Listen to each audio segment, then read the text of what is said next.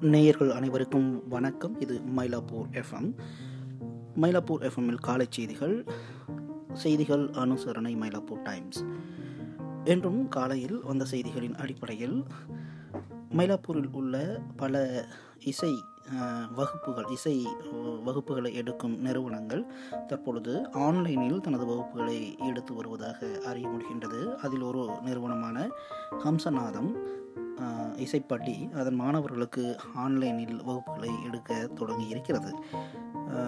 அதன் இயக்குனர் டாக்டர் சுபா கணேசன் நடத்தும் ஹம்சநாதம் மியூசிக் இசைப்பள்ளி இப்போது அதன் மாணவர்களுக்கு ஆன்லைன் வகுப்புகளை தொடங்கியுள்ளது. அதன் இயக்குனர் சுபா கூறுகையில் கடந்த பதினைந்து ஆண்டுகளாக நாங்கள் வெளிநாட்டில் தங்கி இருக்கும் மாணவர்களுக்கு ஆன்லைன் வகுப்புகளை நடத்தி வருகின்றோம். நூற்றி நாற்பத்தி நான்கு தடை உத்தரவிற்கு பிறகு எங்கள் வகுப்பில்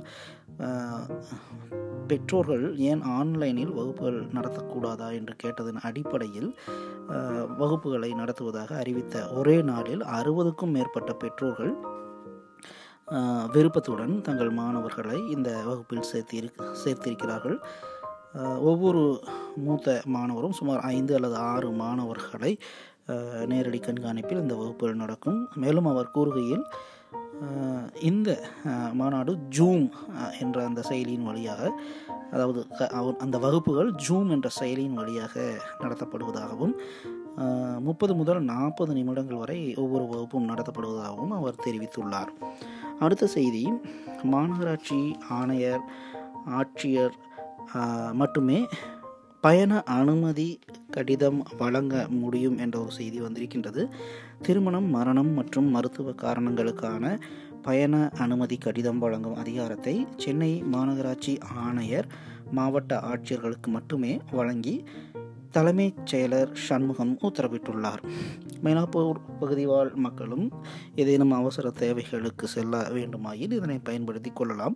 ஏற்கனவே முடிவு செய்த திருமணம் திடீர் மரணம் மருத்துவ சிகிச்சை உள்ளிட்ட காரணங்களுக்காக பயணம் மேற்கொள்பவர்கள் சென்னை மாநகராட்சியில் மண்டல அதிகாரிகள் துணை ஆணையர்களிடம் மாவட்டங்களில் வட்டாட்சியர்களிடமும் அனுமதி கடிதம் பெறலாம் என தமிழக அரசு அறிவித்திருக்கிறது.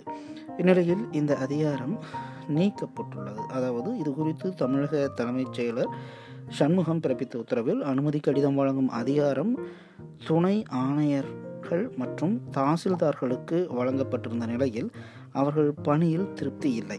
தினசரி அதிக அளவிலான பொதுமக்கள் சாலையில் நின்று கொண்டிருக்கின்றனர். எனவே முதல்வர் உத்தரவின்படி அந்த அதிகாரம் திரும்ப பெறப்பட்டு மாவட்ட ஆட்சியர்கள் சென்னை மாநகராட்சி ஆணையருக்கே வழங்கப்படுகிறது. மேற்படி காரணங்களுக்காக வரும் விண்ணப்பங்களை ஆய்வு செய்து அவர்களே அனுமதி வழங்குவார்கள் என கூறப்பட்டுள்ளது. இது ஒரு மிக முக்கியமான தகவல். இன்னொன்று சென்னையை சார்ந்த ஒரு மிக முக்கிய தகவல். வேளச்சேரி ஃபீனிக்ஸ் மால் ஊழியர்கள் மூன்று பேருக்கு கரோனா வைரஸ் தொற்று ஏற்பட்டுள்ளது.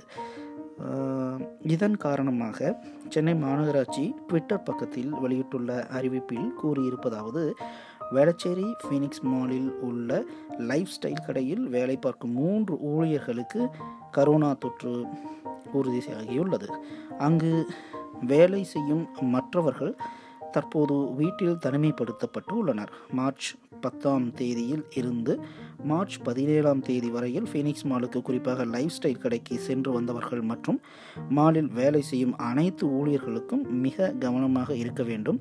கரோனா அறிகுறிகள் ஏதேனும் தென்பட்டால் உடனே மருத்த மருத்துவ உதவிக்கு பூஜ்ஜியம் நான்கு நான்கு இரண்டு ஐந்து மூன்று எட்டு நான்கு ஐந்து இரண்டு பூஜ்ஜியம் இன்னொரு எண் நான்கு ஆறு ஒன்று இரண்டு இரண்டு மூன்று பூஜ்ஜியம் பூஜ்ஜியம் ஆகிய தொலைபேசி எண்களை தொடர்பு கொள்ளலாம் என்று அறிவித்துள்ளது.